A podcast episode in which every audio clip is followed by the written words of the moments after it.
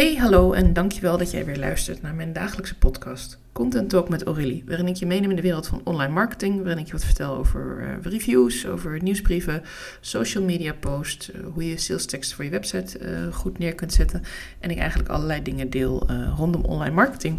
En de reden waarom ik begin met mijn waardering voor je uit te spreken is dat ik het vandaag met je wil hebben voor de waarde van de review.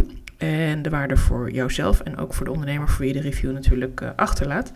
En ik begin gelijk met een vraag. Uh, schrijf jezelf een review wanneer je met iemand gewerkt hebt of wanneer je een training hebt gevolgd of wanneer je een, um, bijvoorbeeld uh, iets met iemand samengewerkt hebt. Uh, dat hoeft niet eens betaald te zijn. Het kan ook dat iemand iets voor je gedaan heeft en dat je juist met die review daarmee die persoon ook weer kunt helpen.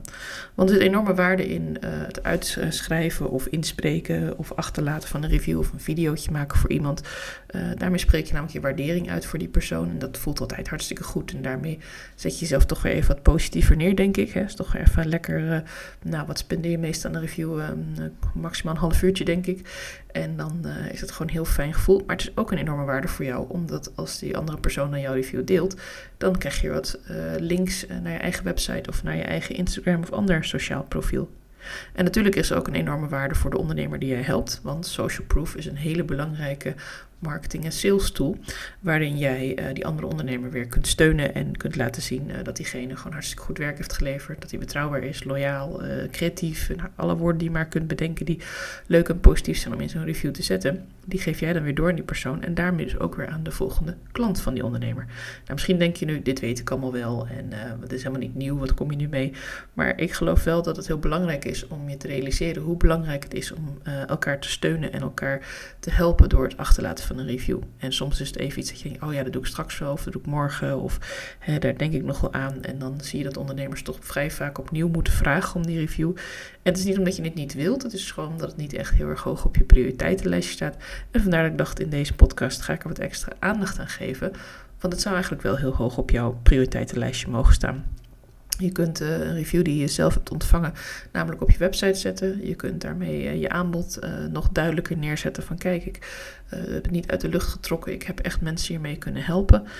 je kunt het ook op je socials delen en dan kun je natuurlijk ook de persoon weer taggen die de review heeft achtergelaten, waardoor je weer extra connecties legt. Want jouw uh, bezoekers op jouw social post uh, op Instagram of LinkedIn of Facebook, die zien dan ook weer de uh, naam van diegene die met jou samen heeft gewerkt. En denken, oh, wat interessant, maar wat doet zij dan? En waar is zij dan mee bezig? En nou, misschien dat daar weer ook een nieuwe connection gemaakt wordt. Dus je weet het nooit hoe een bal, balletje kan rollen. En wat ik ook wel heel erg benieuwd ben, is wanneer heb jij samengewerkt met iemand, uh, vraag je dan zelf ook een review van deze klant. Ga je dan ook even uh, als het ware met je digitale mandje langs van hey, wil je dan ook even iets zeggen hierover? Uh, je kan dan een foto vragen, een website, Instagram profiel of LinkedIn. En die kun je op je website zetten, zoals ik al zei. Um, maar soms is het wat lastig, omdat je denkt, ja, wat moet iemand nou zeggen in zo'n review? Wat, wat kun je er nou delen? Nou, het vooral heel belangrijk stuk is dat het leuk is als je een beetje positief bent. het is natuurlijk niet zo leuk als je heel negatief bent. Als je negatief bent, dan kun je dat beter één op één uitspreken. Ik snap dat niet iedere samenwerking of ieder product dat je koopt of iedere dienst die je afneemt altijd leidt tot een 100% positief resultaat.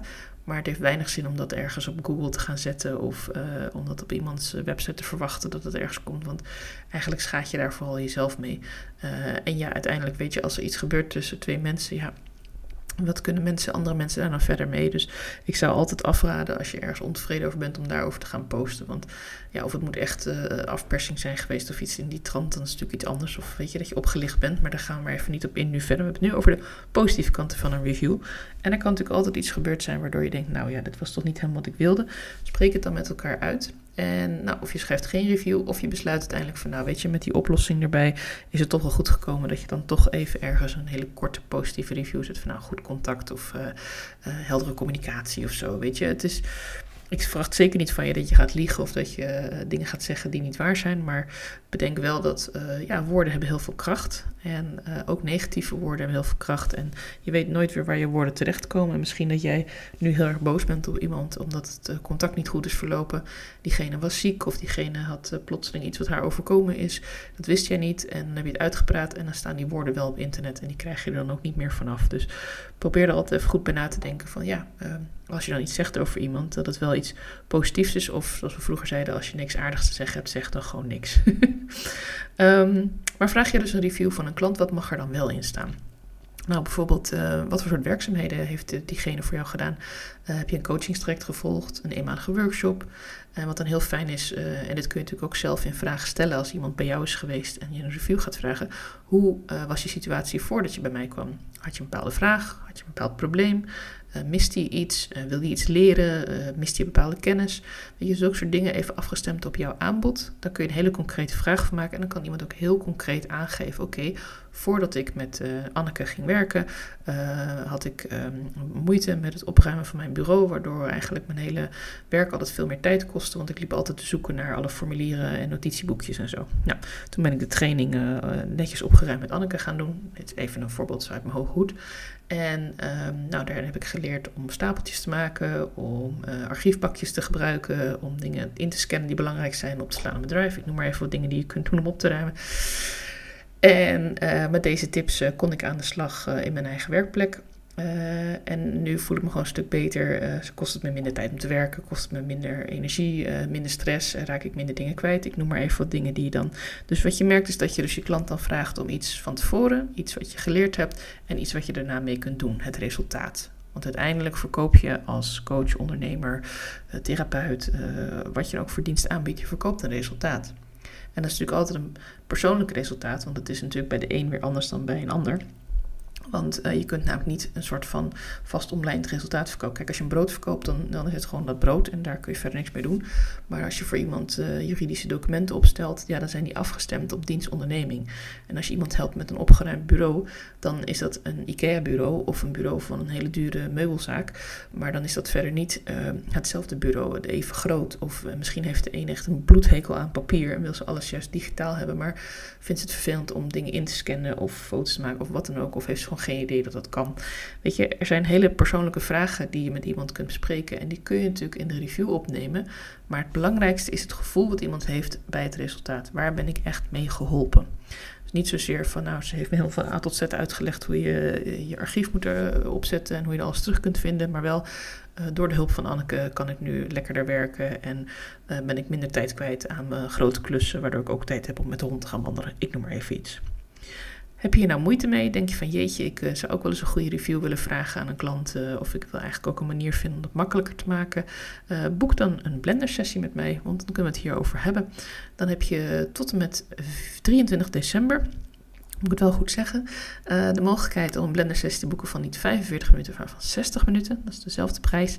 En uh, dat betekent dat we dat een vol uur kunnen praten. Dat betekent ook dat je dus als je het antwoord hebt over jouw uh, reviews, vragen of de vragen die je kunt stellen. Of, nou, dan kunnen we het ook nog even hebben over hoe ga je volgend jaar je aanbod promoten. Heb je nog ideeën voor een leuke actie? Misschien als je de volgende week boekt, dat we nog even over een kerstactie kunnen hebben. Of een nieuwjaarsactie voor het begin van januari. denk aan hoe ga ik starten met een nieuwe podcast. Uh, waar begin ik mee met een nieuwe nieuwsbrief? Ik heb een nieuwsbrief al een tijdje, maar ik doe er eigenlijk niet zoveel mee. Ik heb niet echt een vast tijdstip dat ik hem stuur. Heb je daar tips voor? Uh, wat kan er dan in zo'n nieuwsbrief? Uh, ik wil meer met blogs gaan doen of met podcasten. Weet je, als het iets met marketing te maken heeft en kan jou mee helpen om daarmee weer te gaan groeien en jouw bedrijf op te laten bloeien, dan ga ik graag met jou in gesprek. Dus boek dan zo'n blender sessie en krijg uh, voor zowel december als januari uh, 60 minuten met mij. Nou, daar kunnen we echt een hele hoop in bespreken. Want je merkt nu in een podcast van minder dan 10 minuten kan ik je oor helemaal vol kletsen, vol met tips en adviezen en dingen die je kunt overwegen. Dus laat staan als we dan een uur aan het praten zijn. En dan laat ik jou ook praten, echt waar. um, nou, ik wil je in ieder geval hartelijk bedanken voor het luisteren En als jij je waardering naar mij uit wil spreken, doe dat dan met een uh, leuke review op Apple of op Spotify. Uh, deel mijn podcast met andere ondernemers of... Um, ja, laat weten aan anderen dat je mijn podcast volgt. Vind ik ook hartstikke leuk. En blijf me ook gewoon volgen, want dat uh, vind ik hartstikke fijn en dat waardeer ik enorm. Ik hoor je graag bij mijn volgende podcast en voor nu een hele fijne dag nog.